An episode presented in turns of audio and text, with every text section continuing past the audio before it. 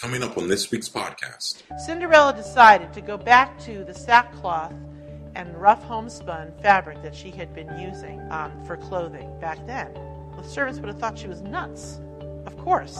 Well, to choose the behavior other than what Peter mentioned today would be like Cinderella going back to sackcloth and ashes because our actions will reflect our hope when we are in, submissive in the public arena to those in authority over us. Stay tuned for more.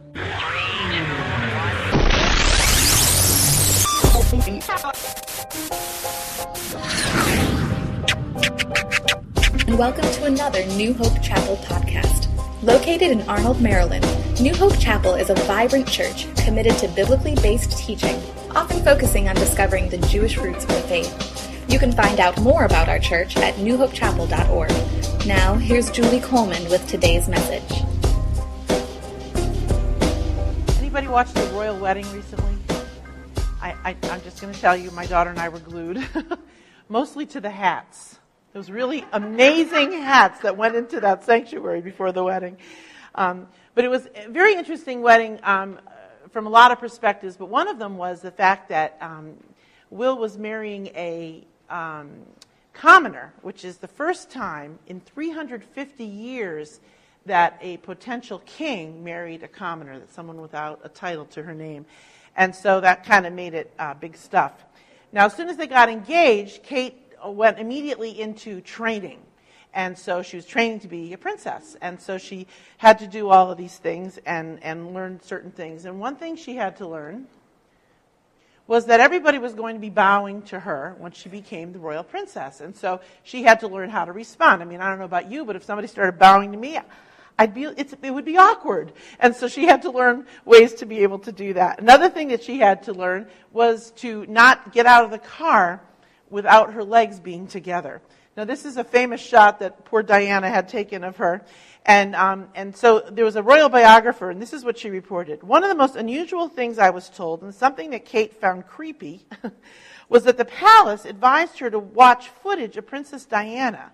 Just simple things like keeping your legs together when you get out of a car and not rising to the chance of the paparazzi who might be trying to deliberately upset you. That was their way of helping her train to be princess. So all of these things that she had to learn were to um, so that she could live the part of this position she was about to take on. Her life needed to reflect her future status. Well, as believers, we have that same responsibility. We have a responsibility for our lives to reflect the status that God has given us. And so that's what we're going to be talking about today. We've been going through the book of First Peter, a letter that uh, Peter wrote to Christians that were located in Asia Minor. And uh, it, yes, it's the same Peter that was the guy who doubted, uh, not doubted, sorry, that's Thomas, who denied Christ um, and the courtyard of the high priest during his trial. Uh, it's the same impulsive Peter that we've come to know and love. Well, he's the guy who wrote this uh, letter to the Christians scattered throughout Asia Minor. And one of the things that he wrote, and the part we're going to be covering today, is the relationships that reflect the hope that God has given us. And so we're going to be talking about that this morning. So let's take a look at Peter's instruction. Before we do that, let's pray.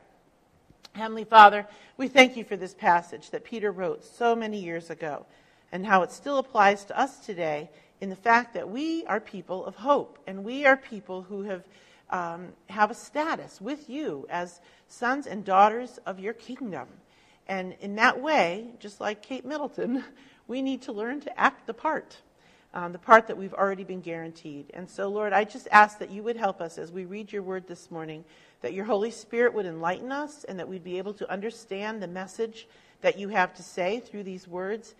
Lord, get me out of the way. Don't let my words be a stumbling to anybody, but just uh, that would enhance our understanding and our application of this important truth. In Jesus' name we pray. Amen. All right, so let's take a look at 1 Peter. You can turn to it in your Bibles if you like. I'm going to have it up here on the board as well. Beloved, I urge you, as aliens and strangers, to abstain from fleshly lusts which wage war against the soul.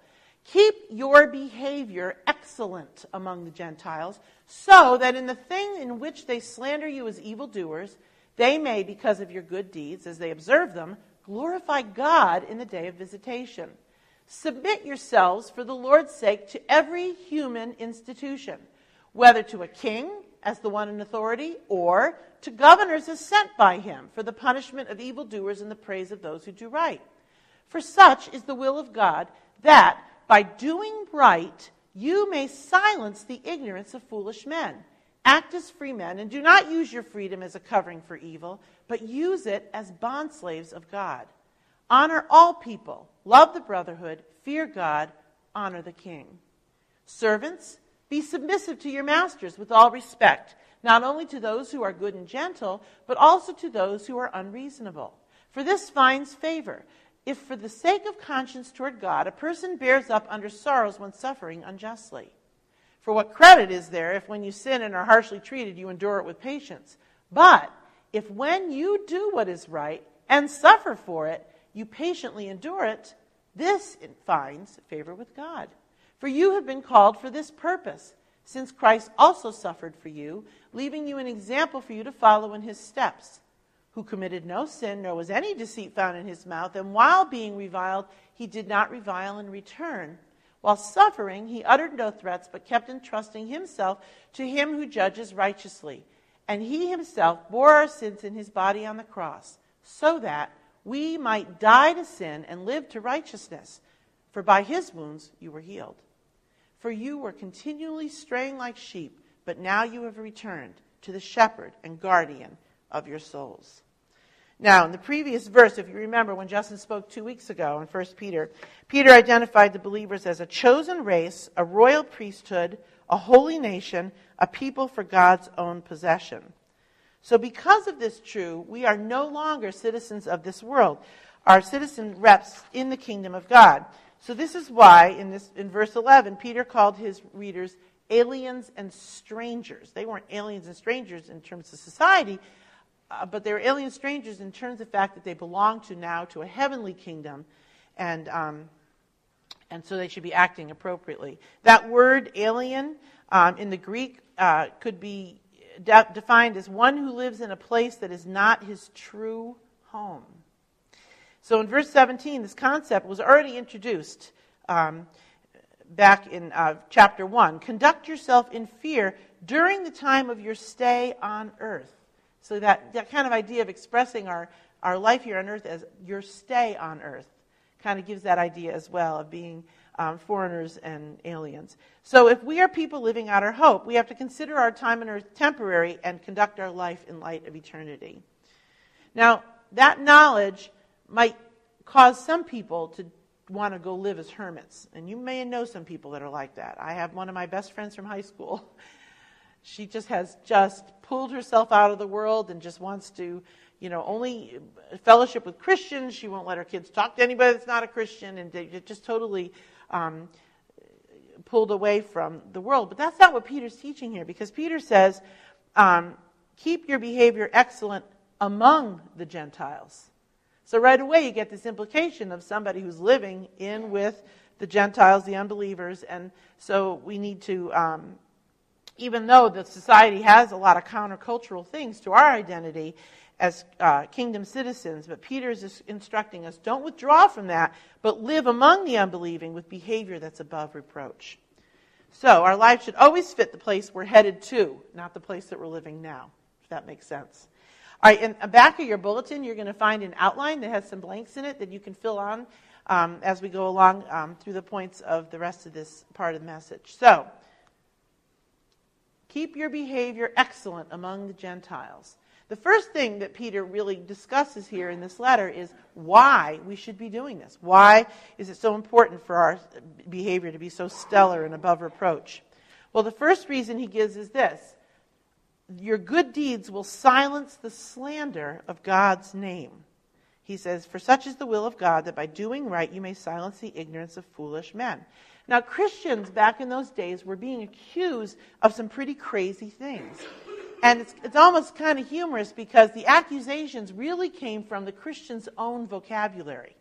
And that probably is true today in some respects. For example, uh, love feasts. That was a common phrase that Christians would use to talk about communion. They would also, um, of course, Christ's word, eat my body, drink my blood, right? And um, those kinds of concepts were foreign to the unbelievers. And so when they would hear those words, they would kind of contextualize them into what their pagan society would translate them as. So a lot of Christians were being accused of things like murder, incest, because they called each other brother and sister, and cannibalism, believe it or not.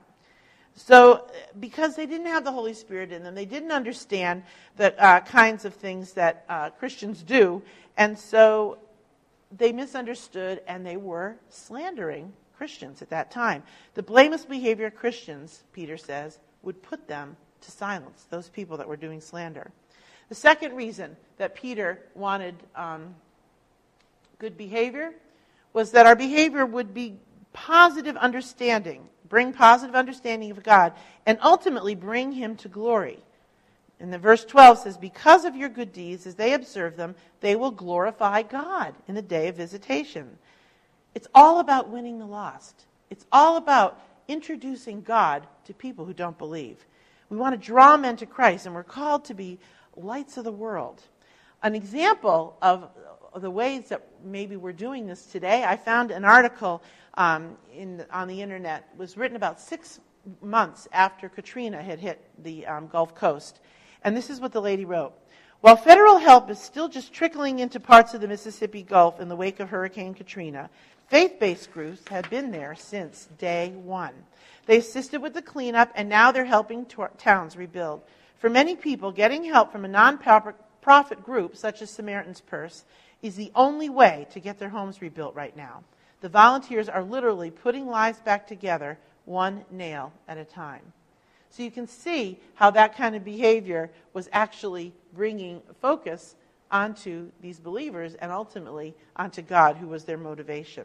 Jesus impressed that very same idea on his disciples. He said, Let your light shine before men in such a way that they may see your good works and glorify your Father who is in heaven. So our good works are ultimately to bring um, glory to God's name, and that's a reason for good behavior among the Gentiles. And a third reason for um, good behavior is that it will express what we are truly free.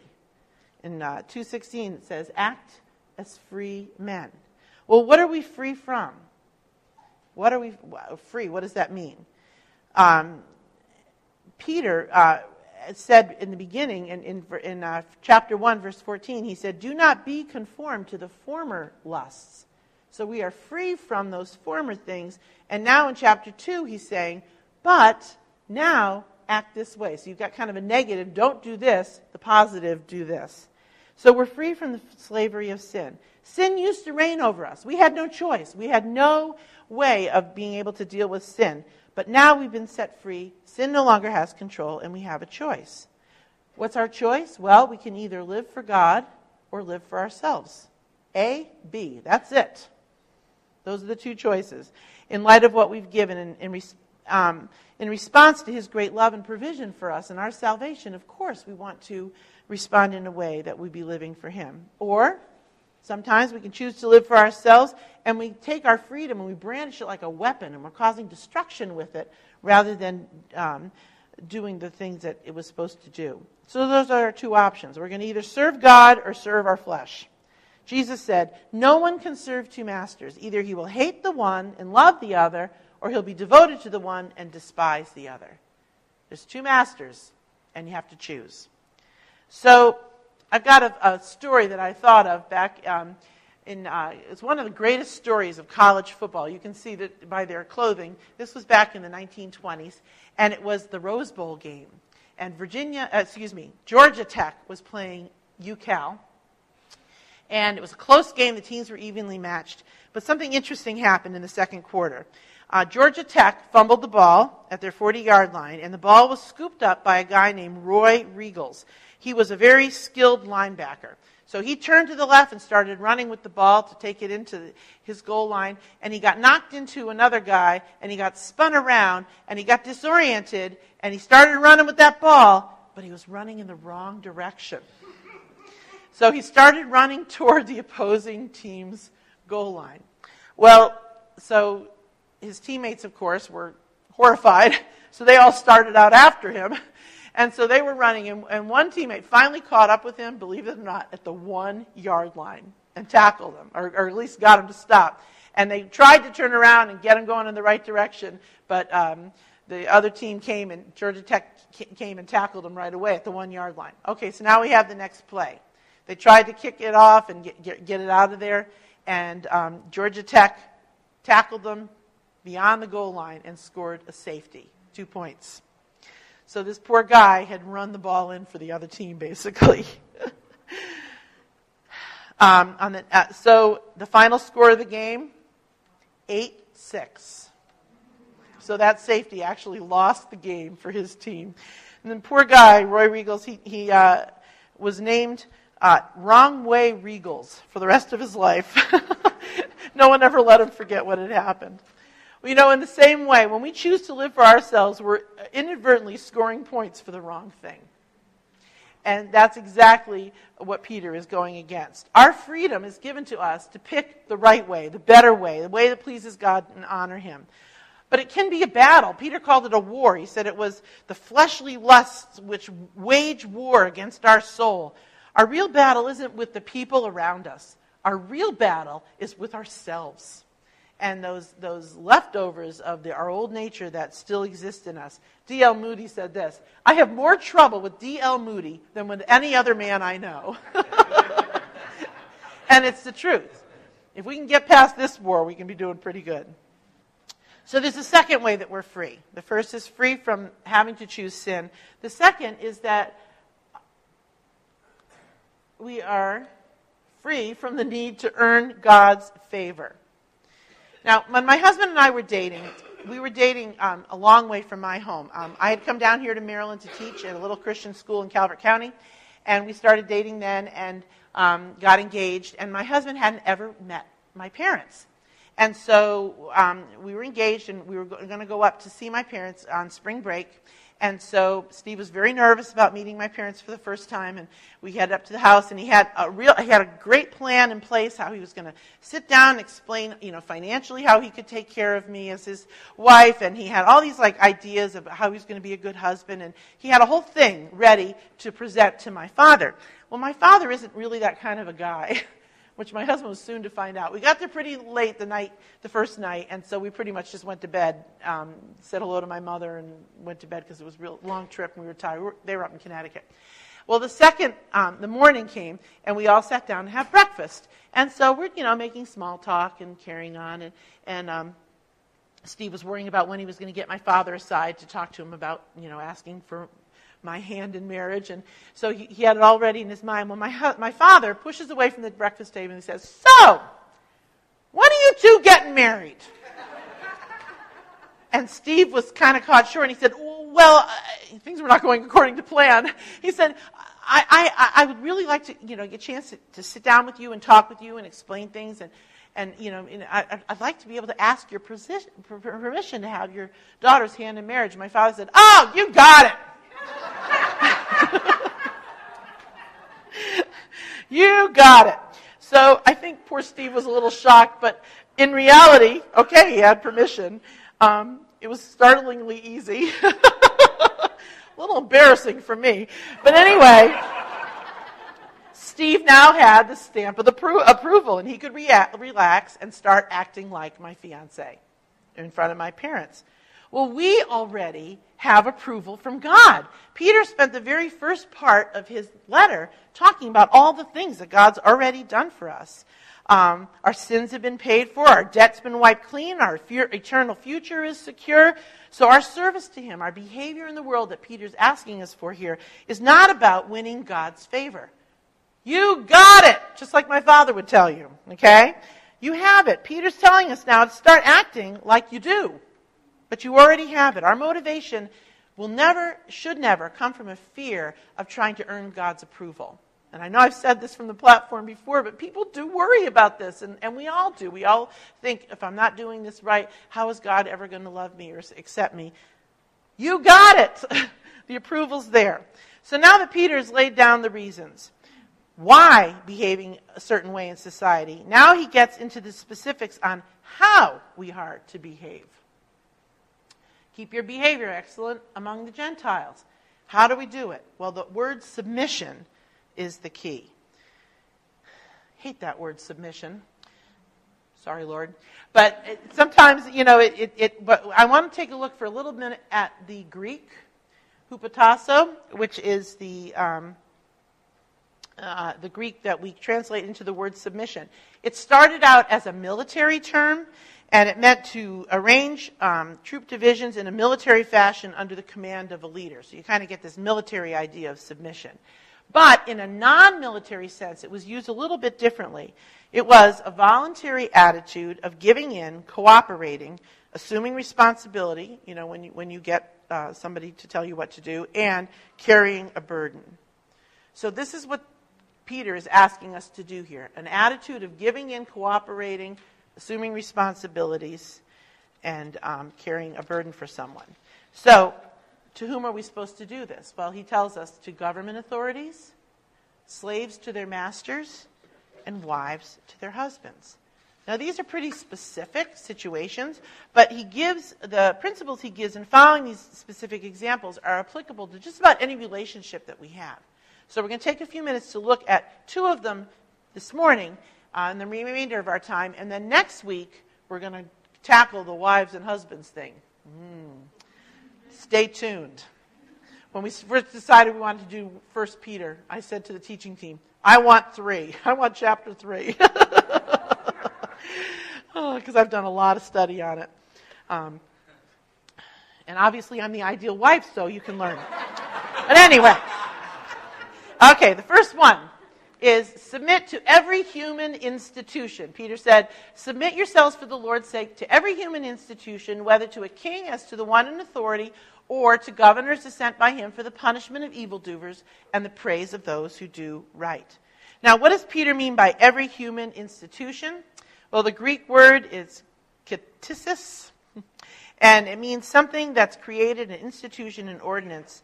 Um, the writer Josephus from the first century, he used it very consistently when he referred to a governmental body or the founding of a city. So that's kind of the idea of this kind of a, an institute that's been um, put in place for society to keep order, to keep, um, to keep authority. So it makes sense, um, as Peter points out, that obeying the government authorities are akin to obeying God. Why? Because who set the government authorities up? God Himself. In Daniel, it says, It is he who changes the times and the epochs. He removes kings and establishes kings. So if he sets up the people that are in our government's authority, it only makes sense that we would obey them, right? Now, of course, we obey them until they ask us to do something that goes against God and his principles, like, for example, in Nazi Germany in the 40s. Well, obviously, you couldn't obey those kinds of things because um, it was wrong. But at the same time, God had allowed Hitler to come into authority. So, as best we can, we need to obey that command. Now, this idea of, of establishing a command of authority is all over the Bible. It's not just to the government. Um, in heaven, in heavenly places, it, it stands. First, among the angels. 1 Thessalonians 4.16 and Jude talk about the archangel. That word arch is, comes from arche in the Greek, which means first or foremost. So there's actually an order within the angels in heaven. There's also an order, we believe, among the redeemed in heaven. In Luke 19, uh, Jesus told a parable about servants that were in custody of their master's money, and each of them earned a different amount. One buried it and didn't get any credit at all, and others invested it and that kind of thing. And so at the end, he talks about that the master awarded their work with authority and more responsibility. And he's talking to his disciples. So most interpret that's what's going to happen when we get to heaven. That we will be rewarded with authority, with responsibility, based on how faithful we were here on earth. And even in the Trinity, there's an order to it. 1 Corinthians 11.3 says, Christ is the head of, of um, every... Oh, boy. I've got, I've got, did I put this down? Nope, I didn't. Sorry, I've, I've got a typo here. Christ is the head of every man, I guess, and the, and the man, the head of every woman, and God is the head of Christ. So even within the Trinity, there's an authority structure. It talks about all through the New Testament how Christ was obedient to the Father. So you get this idea of authority. So we wouldn't, shouldn't be surprised that God would establish authority um, here in our society for an orderly function of society in our human relationships. So, a second relationship that Peter mentions, besides the government authority, is that servants should submit to the masters. Servants, be submissive to your masters with all respect, not only to those who are good and gentle, but also to those who are unreasonable. For this finds favor, for if the sake of conscience toward God, a person bears up under sorrows when suffering unjustly. For what credit is there if when you sin and are harshly treated, you endure it with patience? But if when you do what is right and suffer for it, and you patiently endure it, this finds favor with God. Well, in order to really understand what Peter is getting at here, we have to understand who these servants are. Because um, some translations, if you have a Bible, it might be even translated as slaves. Be uh, submissive to your masters. So, what are they? Are they slaves? They servants? What? Well, the Greek word, there's, there's no good word in English to translate wh- who he's talking to here. Um, uh, there's two words for servant slave. One is doulos and the other is oiketes. And it's not really a servant or a slave, it's somewhere in between. Slavery, um, slaves in the first century, they weren't just unskilled laborers like we might think of, like in the 19th century um, that we had here in the United States at one time. But uh, they weren't unskilled, but they were managers, they were overseers, they were trained uh, members of society, professions, doctors, nurses, teachers, musicians, and they were paid for their service. Um, and they could expect eventually to purchase their freedom. So it wasn't quite the same picture of a slave that we might have in our heads based on our country's history. But they were descendants of people who had been pressed into slavery when Rome came in and took over countries and and brought people in. Um, so their service was involuntary, and they weren't considered full and equal with the free man. There was also very extensive Roman legislation about the treatment of slaves, so they were protected somewhat under the law. So a word stronger than servant but weaker than slave kind of is appropriate, but there isn't anyone in the English language. But um, it would mean something like a semi permanent employee without legal or economic freedom. It was the most common kind of employer employee relationship in the first century. So this affected a lot of people. And so this is what, what uh, this is who Peter is talking to. Well, what's his first ad- admonition? Don't give a reason for mistreatment. Don't earn mistreatment and then go around thinking you're suffering for God. Don't bring it on yourselves. Because what happened was when slaves were talked about, talking about um, as they accepted the gospel and became believers, they were, they were uh, thought about freedom. Freedom was a big word for slaves, of course, it would be. And so they wanted that spiritual freedom. They thought it might guarantee their personal and political freedom. And they actually started creating problems in, in society in some of the churches based on that idea. Paul even addressed this in his letter to the Corinthians. He wrote, Each man must remain in that condition in which he was called. Were you called while a slave? Don't worry about it. But if you are able to become free, rather do that. Um, there's another instance of Paul dealing with the issue of slavery, of a slave continuing to be a slave in the book of Philemon when he sends a slave home. So being treated badly as a consequence for disobedience or bad behavior does not honor God. So Peter's not talking about this. But he is talking about if you're mistreated for doing right and you patiently endure it, this finds favor with God. In other words, no matter what your circumstances, no matter how fair your boss is, your master is, you are to uh, endure what they give you uh, with respect and in obedience and be submissive in authority, whether they're treating us the way they should or they shouldn't. Now, I don't know about you. I don't like this teaching so much. Because, like you, God has given me a sense of justice um, because it's part of who we are in His image. It's hard to swallow. I want everything to be fair. I hate when things aren't fair. I used to always say, That's not fair. My father would say, um, Life's not fair. Yeah, he was something, my dad. But anyway, really make me mad because he used to tell me, You can't fight City Hall, because I was always going to write a letter or do something to something. So we're supposed to bear up or, under unfair treatment patiently. So but it's so hard because God's put within us a sense of justice, which doesn't allow us to simply forget wrongs for which we think there's not going to be any punishment. That's a hard thing to say. So Peter knew his readers were going to struggle. Of course, he's writing to slaves, and he's saying to them, "Be a good slave, no matter even if they're mistreating you. Be a good slave. This is the kind of behavior we want." And the slaves are saying, "What? What are you talking about? I'm a free man, I'm free in Christ." Uh, now Peter is one to write about this. It's kind of interesting because Peter was the first one who would have bucked up about the idea of suffering for anything. Um, if you remember, back when Jesus was first telling his disciples that he was about to go uh, and be mistreated and falsely accused by the Pharisees and be brought before the Romans, he, he laid out the whole thing. He was going to suffer and be mocked and eventually killed and rise again on the third day. Told all of this. Peter took him aside immediately and he said, Lord, this will never happen to you. Peter wasn't into the suffering thing. Even in the Garden of Gethsemane, when uh, the soldiers came to arrest Jesus, Peter's the one that pulled a sword out from somewhere and cut off some guy's ear, a, a servant of the high priest. And, you know, he was going to defend Jesus, defend God, imagine that. And he was going to defend God and he was going to say, you know, you're not going to make him suffer. Peter was not into suffering, at least back at the beginning. But Peter had also witnessed Jesus enduring unjust treatment in his trials with both the Sanhedrin, the Roman authorities.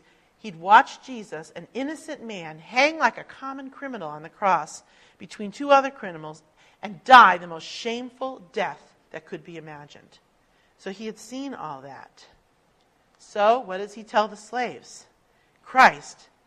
He submits Christ as an example to suffering under unjust circumstances. Um, he tells them, remember, when you endure unfair treatment, you're only following the example that Jesus gave under similar circumstances because he was treated unjustly too. For you have been called for this purpose, Peter writes, since Christ also suffered for you, leaving you an example for you to follow in his steps, who committed no sin, nor was any deceit found in his mouth, and while being reviled, he did not revile in return. While suffering, he uttered no threats so you get this whole idea of the unjust punishment that Christ had. And so he wants them to know you're following Christ's example in this. Well, and from the cross, Jesus prayed after going through all of this Father, forgive them, for they don't know what they do. He entrusted not only himself, but he entrusted the wrongdoers, the ones that were committing the sin he entrusted his followers and the entire situation into God's hand. He didn't need to seek justice. He trusted that the Father was going to do that for him. He kept entrusting himself, Peter wrote, to him who judges righteously. There's actually uh, a couple of different verses in 1 Peter that uses that him who judges righteously phrase. Um, if you address the Father as one who impartially judges according to every work, conduct yourselves in fear during the time of your stay.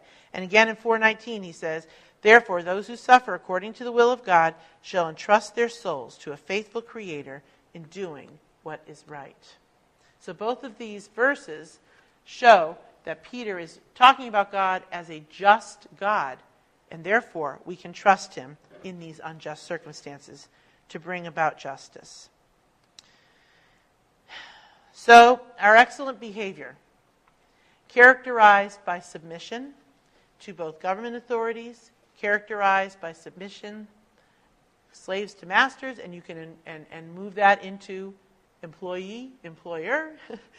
um, and, and so, what he's asking is putting yourself into the hands of God and trusting Him to work out the circumstances. Your job is to stay submissive. It's a characteristic of someone who's free to make that choice. Um, and we have to choose God by submitting to our authorities out there in the world. Well, in closing, I want you to remember the story of Cinderella. It's one of my very favorites. You remember the ugly stepsisters that tortured her all the way through life, um, the evil stepmother, the fairy godmother, of course, the glass slipper that got left on the stairs, and then, of course, the handsome prince who came and rescued her. Well, once she was whisked away, um, to the palace. She was probably dressed, as we can imagine, in beautiful garments made of the finest material the land had to offer. Now imagine, after being a princess for a few years, Cinderella decided to go back to the sackcloth and rough homespun fabric that she had been using um, for clothing back then. The servants would have thought she was nuts. Of course. Well, to choose the behavior other than what Peter mentioned today would be like Cinderella going back to sack, sackcloth and ashes, because our actions will reflect our hope when we are in, submissive in, um, in the public arena to those in authority over us. How we conduct ourselves in the world can give God an opportunity to show himself to the lost.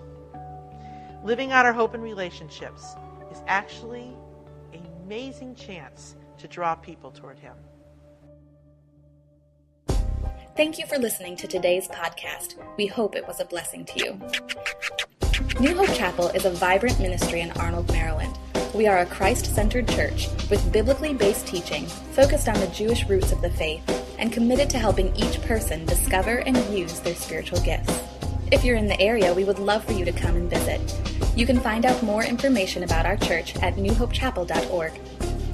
Subscribe to the New Hope Chapel podcast on iTunes and you'll get the next podcast in your sleep.